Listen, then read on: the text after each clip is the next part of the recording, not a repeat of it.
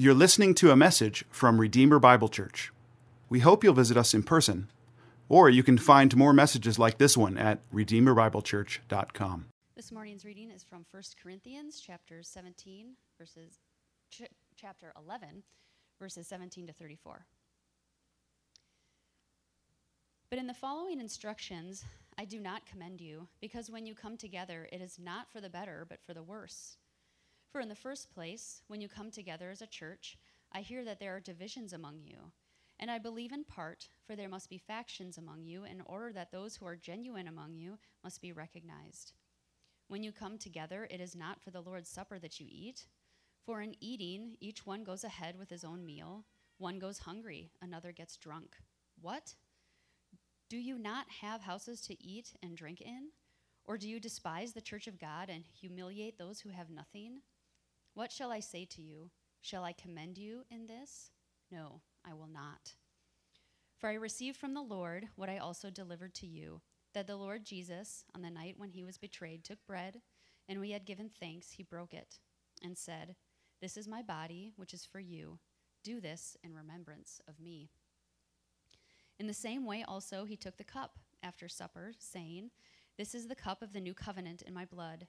Do this as often as you drink it in remembrance of me. For as often as you eat this bread and drink the cup, you proclaim the Lord's death until he comes. Whoever therefore eats the bread or drinks the cup of the Lord in an unworthy manner will be guilty concerning the body and the blood of the Lord. Let a person examine himself then, and so eat of the bread and drink of the cup. For anyone who eats and drinks without discerning the body eats and drinks judgment on himself. That is why many of you are weak and ill, and some have died. But if we judged ourselves truly, we would not be judged. But when we are judged by the Lord, we are disciplined, so that we may not be condemned along with the world. So then, my brothers, when you come together to eat, wait for one another. If anyone is hungry, let him eat at home, so that when you come together, it will not be for judgment. About the other things, I will give directions when I come. This is the word of the Lord.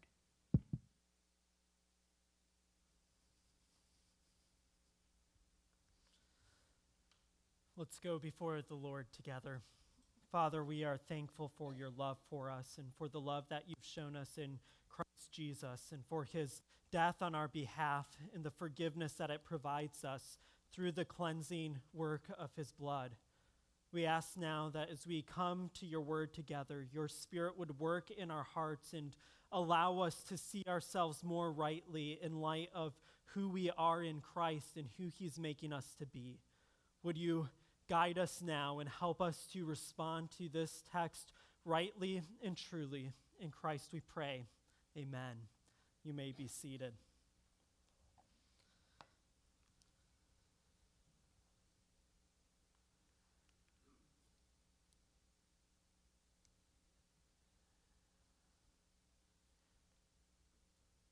Sharing in a meal together is one of the most symbolic and formative acts in human culture. When you eat a meal with someone, you're communicating with them and you're communing with them. It's an act that forges relationships. It testifies to our shared dependence, our need for sustenance, our affinities, and our camaraderie. And as Thomas Foster explains, eating with one another is a way of saying, I'm with you I like you, we form a community together. And so when the peace is broken during a meal, that offense is intensified because of the backdrop of that communion forming setting. So, this is why there's always an edgy feeling when you're at a restaurant and the couple in the booth behind you starts to argue or when you're at a family gathering and siblings start to bicker over the dinner table.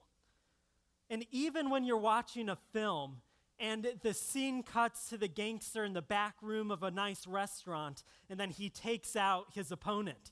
There's something just awful about that because the very symbol of the meal is violated. So when disharmony is pictured in a meal, it's heightened, and we ought to feel it more intimately and closely because something very intimate is being violated. And this is precisely what's happening in the Corinthian church in the text that was just read for us in 1 Corinthians 11, verses 17 through 34. Paul, in this text, is going to respond to this disharmony, and he's going to try to bring peace about in this broken community. Now, it's my understanding that you're observing the Lord's Supper next Sunday. So I hope that this reflection and consideration of the text will prepare you for that great occasion. So turn with me, if you haven't, to 1 Corinthians chapter 11 as we consider the, the situation at Corinth.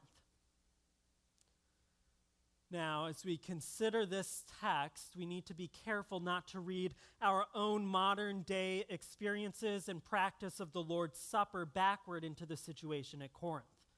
We can read this text in a way that just puts our own experiences into it, and I think we're going to mishear what Paul is saying. So I'm going to take just a few moments to reconstruct the historical setting that Paul's addressing here. So there are a few items we need to consider. The first is the situation in which the Lord's Supper was observed, the location where this assembly was gathering, and then finally the social situation at Corinth.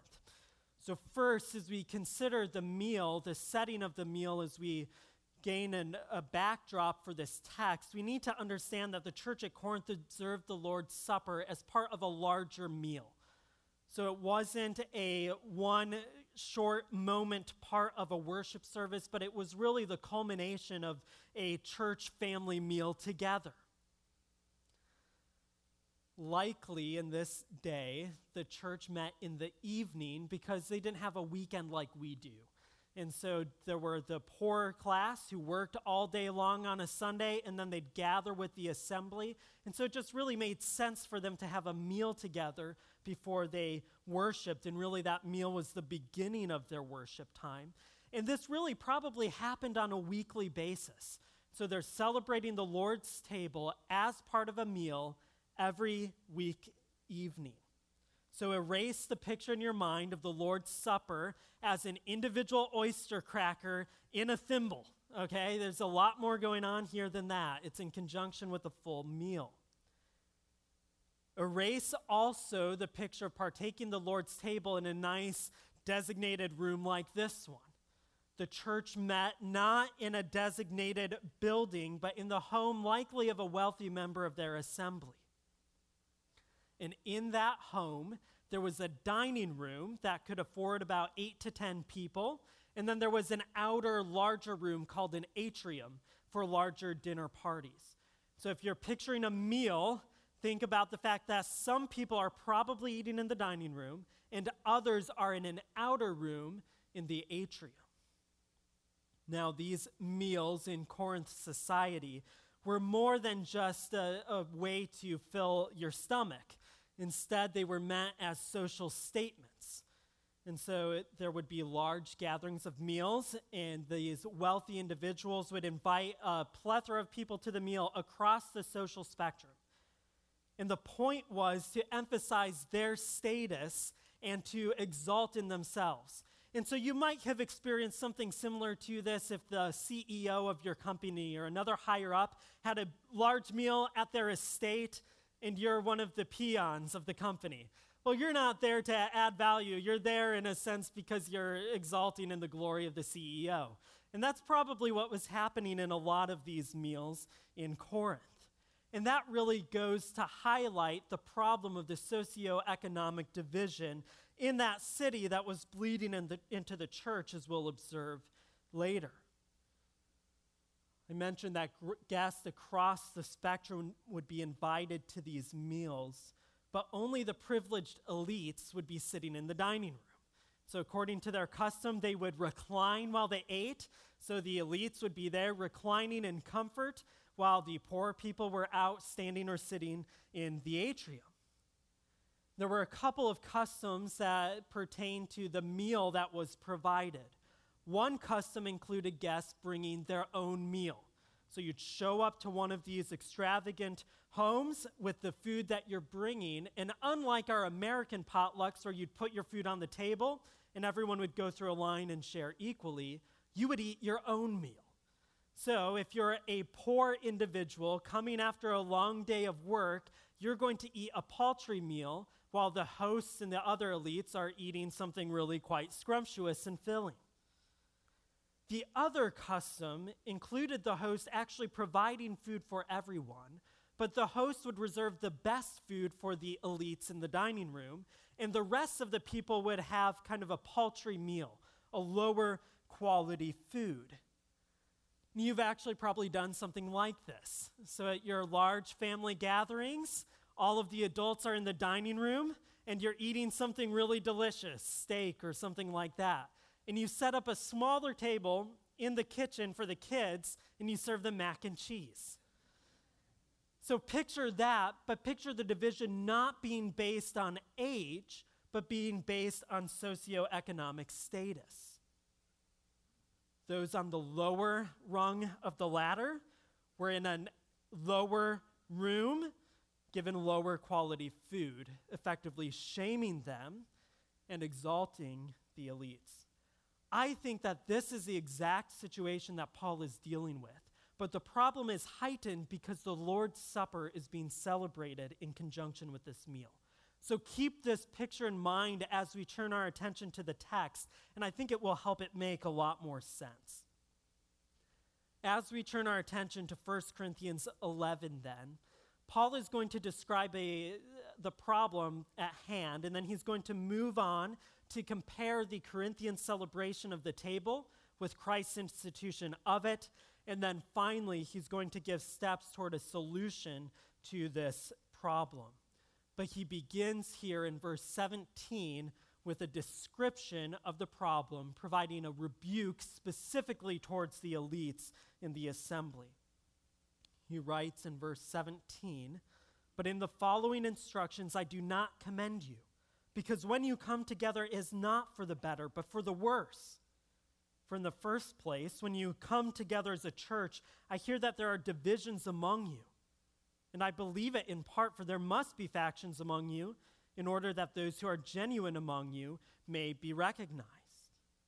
When you come together, it is not the Lord's Supper that you eat. For in eating, each one goes ahead with his own meal.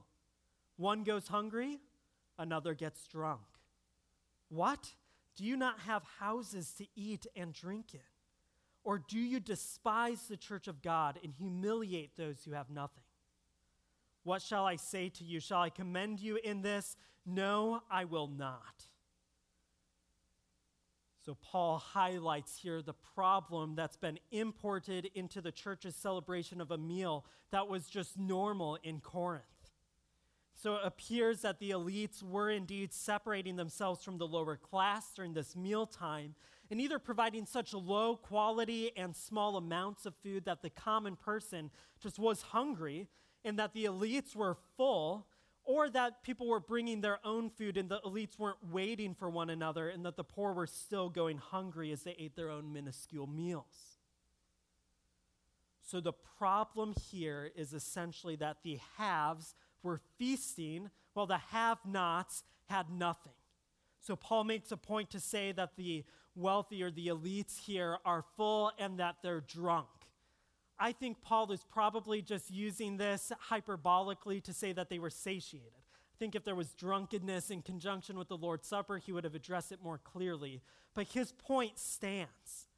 Those who were wealthy were filled, while those who were poor were not, and they were in the room right next to them. There was just no regard for the body of Christ. The result then was that the wealthy were exalted and that the poor were humiliated and shamed. So while the Corinthian society would have looked in on this meal, they would have considered the elite's behavior customary and perhaps even commendable, as it would be right for the elite to be recognized and the poor to be shamed. But Paul will have none of this. This kind of division in the assembly is antithetical to their shared identity in Christ because in Christ they were equal participants in grace and they were equally in the new covenant community. Instead of using the value system of Corinth, these elites ought to have looked at others with the value system of Christ. They were stuck in the value system of Corinth and they ignored this new covenant value system brought in by Christ. So that's the problem. Elites, exalted, poor, shamed, unity in Christ is now divided. So Paul quickly moves then to compare the Corinthians' practice of the Lord's Supper with Christ's own institution of it. And he starts here by just recalling what Christ had done. So in verse 23, he writes, For I received from the Lord what I also delivered to you that the Lord Jesus, on the night when he was betrayed, took bread. And when he had given thanks, he broke it and said, This is my body, which is for you. Do this in remembrance of me. In the same way, also, he took the cup after supper, saying, This cup is the new covenant in my blood.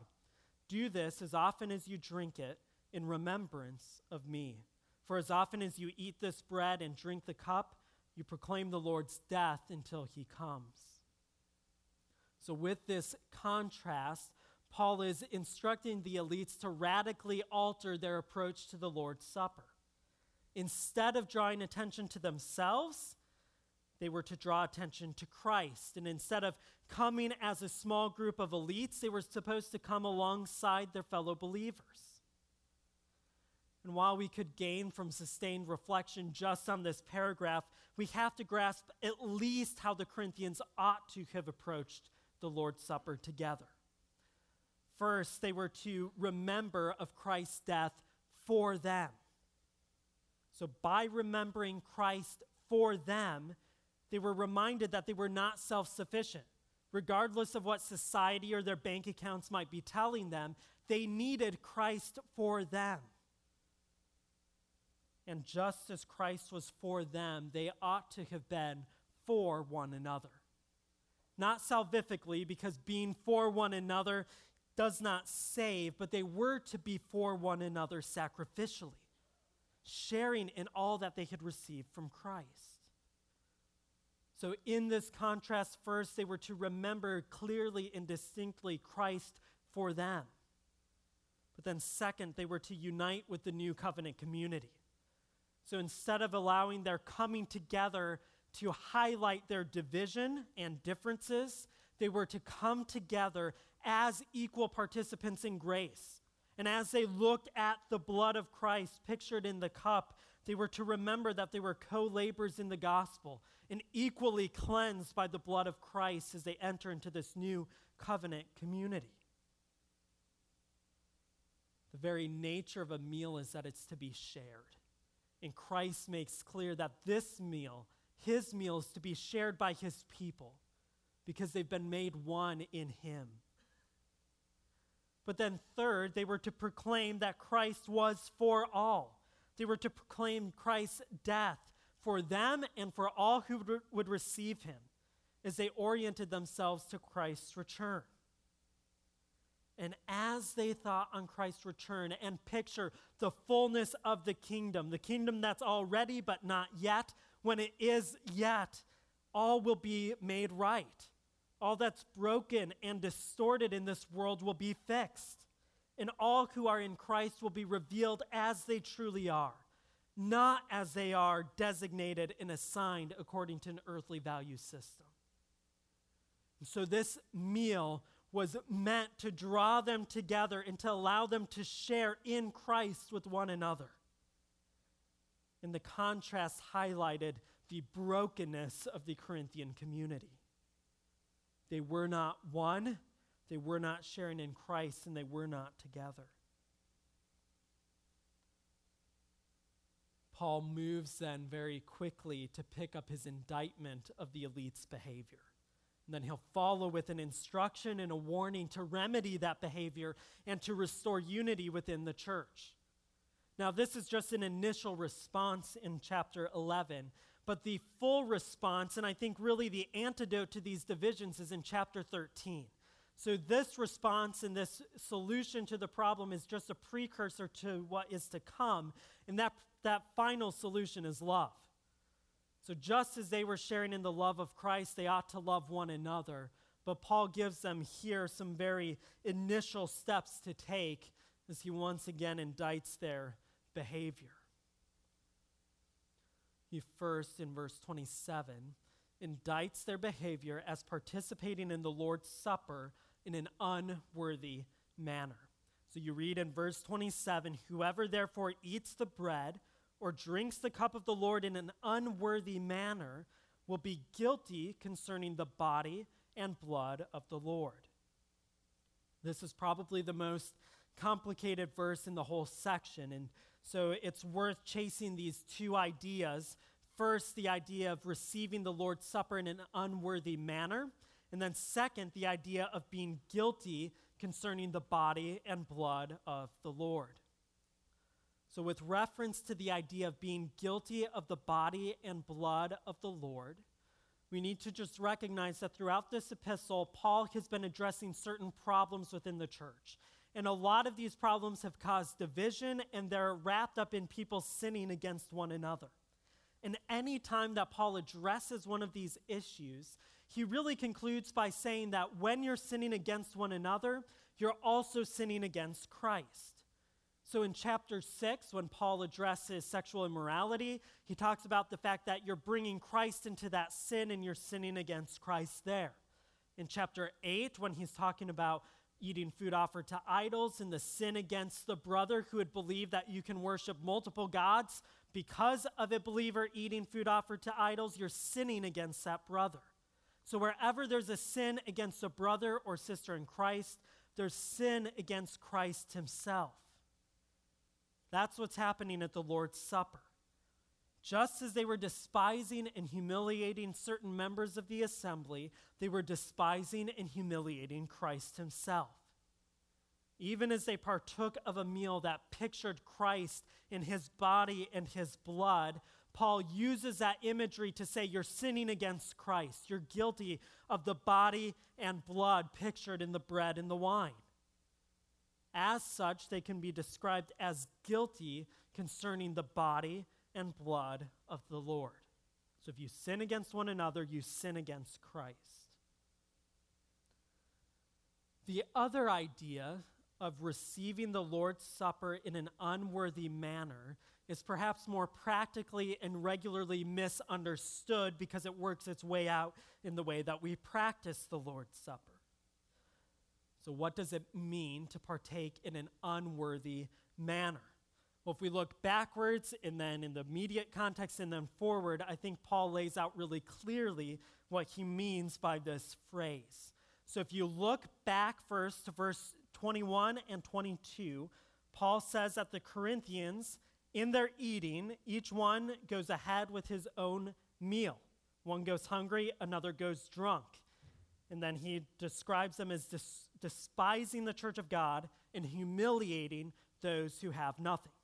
So I think the exact meaning of the phrase, as Paul's using it, the exact meaning of an unworthy manner, is to take of the Lord's Supper in a way that does not consider the brothers and sisters, and in fact, exalts the elites and shames the poor. So there's a bit of irony going on here, isn't there? The elites were saying, we are worthy. Those who are in this inner room and taking of the best food are worthy, and the rest are unworthy. Paul is correcting them and saying, You're participating in this meal in an unworthy manner because you're despising the church of God. But then when we look forward to verse 29, we see the principle at play here. Principally speaking, to take of the supper in an unworthy manner is to eat or drink without discerning the Lord's body. That's a phrase used in verse 29. And I think what's being talked about here is the metaphor of the body for the church. So the church is the body of Christ. This is how Paul uses that metaphor in chapter 10, verse 17. And I think what he's saying here is that if you do not discern the body, that is the church, as you come to the table, you'll be partaking in an unworthy manner. So, to fail to discern the body of Christ is to fail to understand the nature of the church. That is, to fail to understand that we're equal participants in grace and members of the new covenant community. This becomes even more clear then when we look forward to verse 33. So, an unworthy manner in that exact context is the elites exalting themselves and shaming the poor. In principle, partaking in an unworthy manner is not recognizing the church as shared participants in grace. And then looking forward, Paul talks about the right way to approach the Lord's table. It says in verse 33 So then, my brothers, when you come together to eat, wait for one another, so that it will not be for judgment. So, partaking in an unworthy manner results in judgment, partaking in a worthy manner does not result in judgment. In, in application to this church, to partake in a worthy manner was to wait for one another or to receive one another. Very practically, for this assembly, that meant that everyone is filled, that the elites who don't have to work during the day aren't going to begin this worship meal together without the poor. It means that they're going to provide for one another, they're going to care for one another, and they're not going to make a statement in their society about who should be exalted and who should be shamed.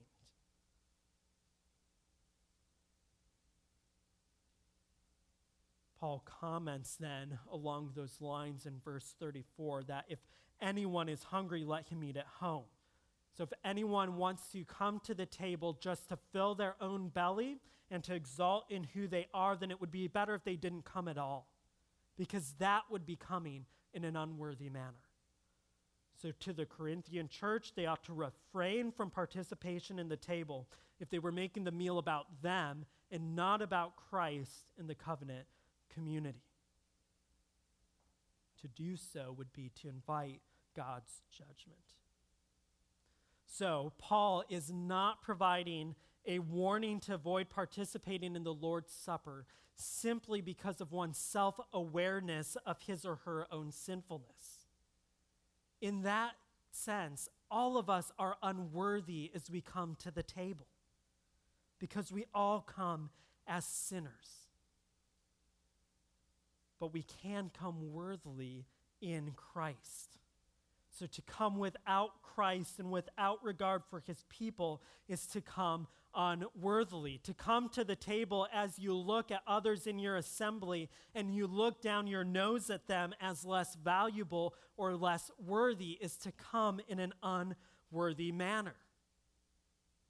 So, grasping Paul's use of this phrase as shorthand for the elite's approach to the table frames his instruction in verse 28 where he tells us, Let a person examine himself, and so eat of the bread and drink of the cup. There is then to be a spirit of self reflection when we approach the table. However, in this exact context, Paul's instructions are aimed at the elites, urging them to consider the nature of the church in their relationship to that assembly. Instead of going ahead with their own meals, they were to consider their responsibility to one another as fellow heirs of Christ, and then to actually change their practice after they reflected in coming to the table so that they would share together, so that none would go hungry, so that none would be humiliated, and so that Christ would be exalted. So it is indeed important to approach the table with a measure of self reflection. But we must be careful not to practice the kind of self reflection where we sit in our chair and close our eyes and not consider anyone around us, only looking in at our own soul and failing to remember that Christ has purchased us with his blood. Now, there are instances, I think, when an individual in the assembly should not participate in the Lord's table. Paul has insinuated this on a couple of occasions throughout the letter. And it's notable that whenever he does, it's with respect to unrepentant, ongoing sin. So you think of this in 1 Corinthians 5, where there's the man who's sleeping with his, his stepmother. And Paul instructs that the church discipline this man and that he not be counted as a believer. There are other places as Paul continues to work through the letter, instructing them not even to eat with such a one. So it's notable that when one is not permitted to the table, generally speaking, it's for ongoing unrepentant sin. Now, unfortunately, I think some have misunderstood this text to mean that any individual just struggling with sin should just refrain from the Lord's Supper. However, the Lord's Supper is the primary way that Christ gave us to look on Him and to tangibly abide in Him. So we need to just recognize that we'll never find the solution to our sinful dispositions by reflecting on who we are and looking inward. In our self reflection, we must be moved to recognize that we are sinful and that we need Christ. So we must look up to Christ and gaze on Him. And very often, our gaze is focused on Christ not by refraining from the table, but by approaching the table in humility and repentance and faith. In this way, our participation in the table is a picture of the gospel work that Christ has done on our behalf. It's a metaphor for the gospel and our conversion. Because in coming to Christ for salvation, we did not fix ourselves or clean ourselves up and then abide in Him. Instead, He welcomed us to Himself calling us to repent and run to Him in faith. And that's what we ought to do every time we approach the Lord's Supper is to recognize our sin, repent, and engage in the celebration of the table. As such, there are certainly times when we need to refrain from participating in the, in the Lord's Supper. And that's when we're unwilling to repent when we're harboring sin in a spirit of unrepentance. But we need to remember and recognize that when we refrain from participating in the table, we're picturing the fact that we're cut off from the new covenant community. So, participating in the Lord's Supper unites us to that community, refraining cuts us off from that community. And so, if you next week, as you approach the Lord's Supper, feel that you cannot partake, because of sin in your life, refrain. But let that refraining set in as the reality that your unrepentance cuts you off from Christ and his people. If you feel that you can't partake in the table because of that harbored sin, then don't, but consider those who are around you and consider your need to invite one of them or one of your pastors into your life to help you work through that sin so you can be restored to Christ and to his people. Ideally, then, the examination of oneself isn't just of oneself, it's a community act, it's a work done by the church, and then generally the church voices who's welcome to the table and who's not. Those under the discipline of the church are not, as they, Lord willing, will come to repentance. Those who are in fellowship with the community are. And they picture that fellowship as they partake of the one bread and of the one cup. Now, we need to recognize that when individuals are under discipline or when we're harboring unrepentant sin, we put ourselves in the aim of God's judgment sometimes through the discipline of the church, sometimes through God's own providential working in our lives. But we need to know that the way that Paul describes that judgment is really a merciful judgment because it's a judgment dispensed through discipline and not final condemnation. So turn your attention to verse 29, where Paul picks up this idea of God's judgment on those who harbor sin who don't discern the body and who partake in the table.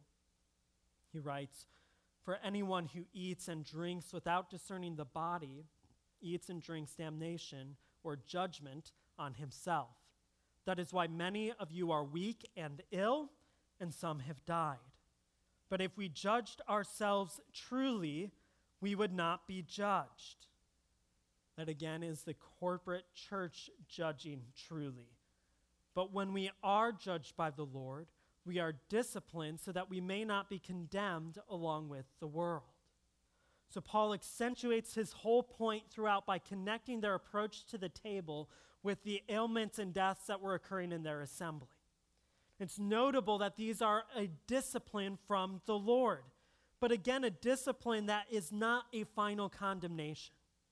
So, regardless of the reality that the Corinthian church had adopted Corinth's value system, Christ would not adopt their judgment system. He would judge them in mercy, an act of discipline that would not lead to final condemnation, but to restoration with Him through Jesus Christ.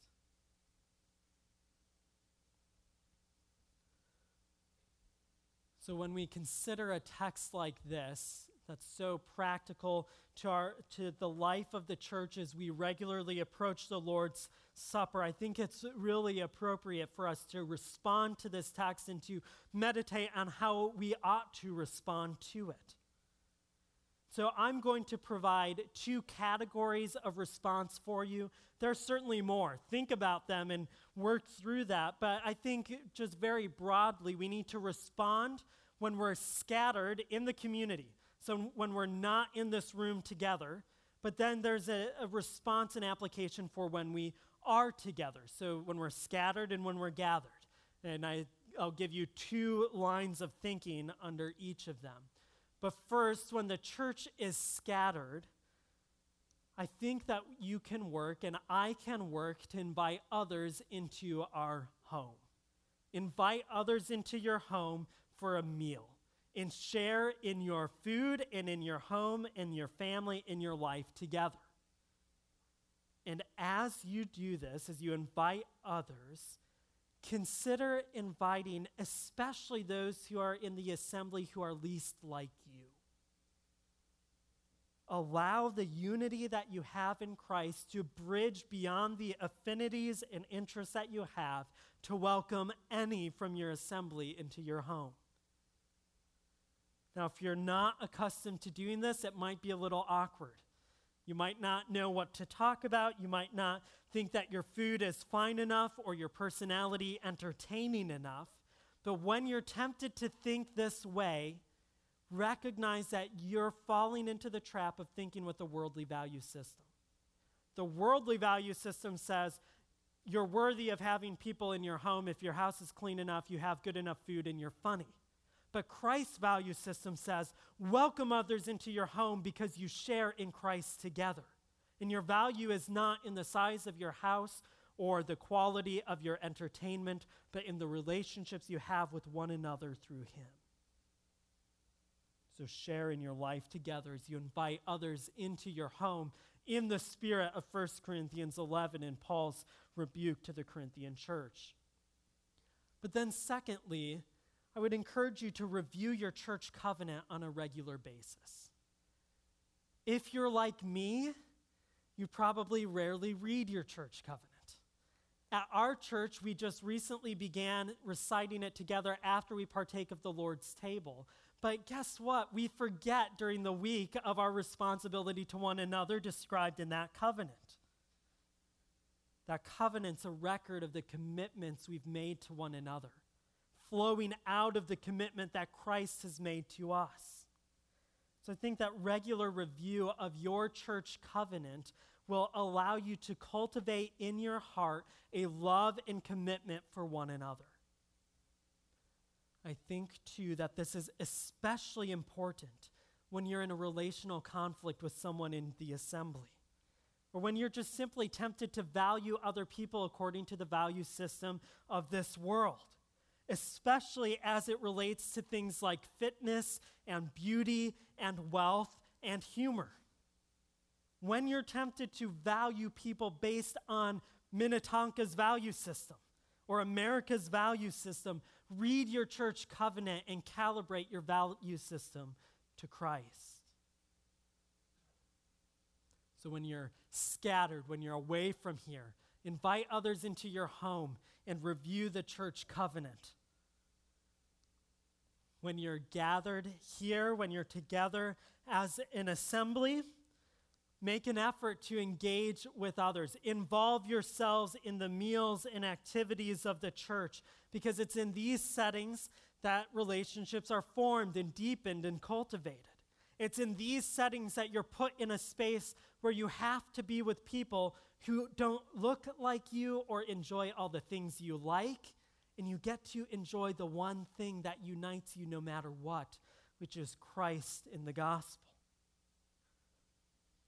So look at your church calendar, plan it into your schedule, and show up whenever you can. Of course, not everyone will make every event on a calendar, but when you do, don't just simply show up. Show up with an intention to relate rightly to others who will be there, to receive them and share with them in Christ together.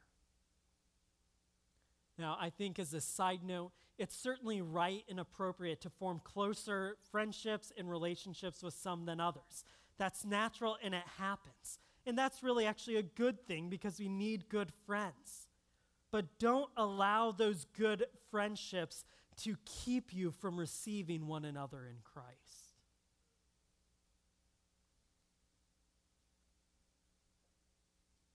When you come to a gathering like this or an event of the church and you're tempted to look down your nose at somebody, confess it confess it to Christ, and then work hard to love them and receive them.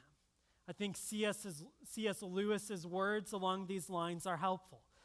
In Mere Christianity, he talks about not worrying about whether or not you truly love somebody, but just start acting like you love them, and eventually your emotions will catch up. And that's much of what church life together is. It's acting like you love one another, not because you're hypocrites, though we are, but to cultivate a genuine and deep and sincere love for one another made possible in Christ by the Spirit. Second, participate in the supper with an awareness of others. So when you know that the Lord's table will be celebrated, and it will be celebrated here next Sunday, reflect and examine and prepare in advance before you even get here. But as you're here, as you're singing, as there's a prayer of confession, truly confess your sin. Confess the fact that you were arguing with your spouse as you had trouble getting your kid in the car seat on the way over. Confess the fact that you have not thought about Christ even once this week. Confess the fact that you would rather just do whatever you want to do rather than what Christ wants you to do. Repent and then come to the table knowing that you're coming not alone, but with a community of the redeemed who are just like you, who are sinners, who are in need of Christ.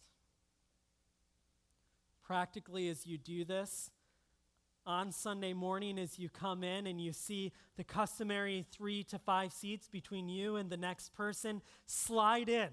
Sit shoulder to shoulder so that as you partake of the one bread, symbolized in the one oyster cracker from the one bag, and the one cup in your thimble that you drink together, slide in shoulder to shoulder as one in Christ and partake of the table together. Jason told me of a tradition your church has of joining together hand in hand and singing the doxology after you partake in the Lord's table. I think that's really commendable. And I think that is a really good response to what Paul teaches about taking the Lord's Supper with a right view of the body of Christ. So as you come, work hard to remember that you're made new in Christ and you're made part of a new covenant community where you receive Christ together, where life is not about you, but about Christ and the work he has done on your behalf It's not just about me and Jesus, it's about us in Christ. So let's reflect on that reality and go before the Lord and ask that He would work this in us by His Spirit.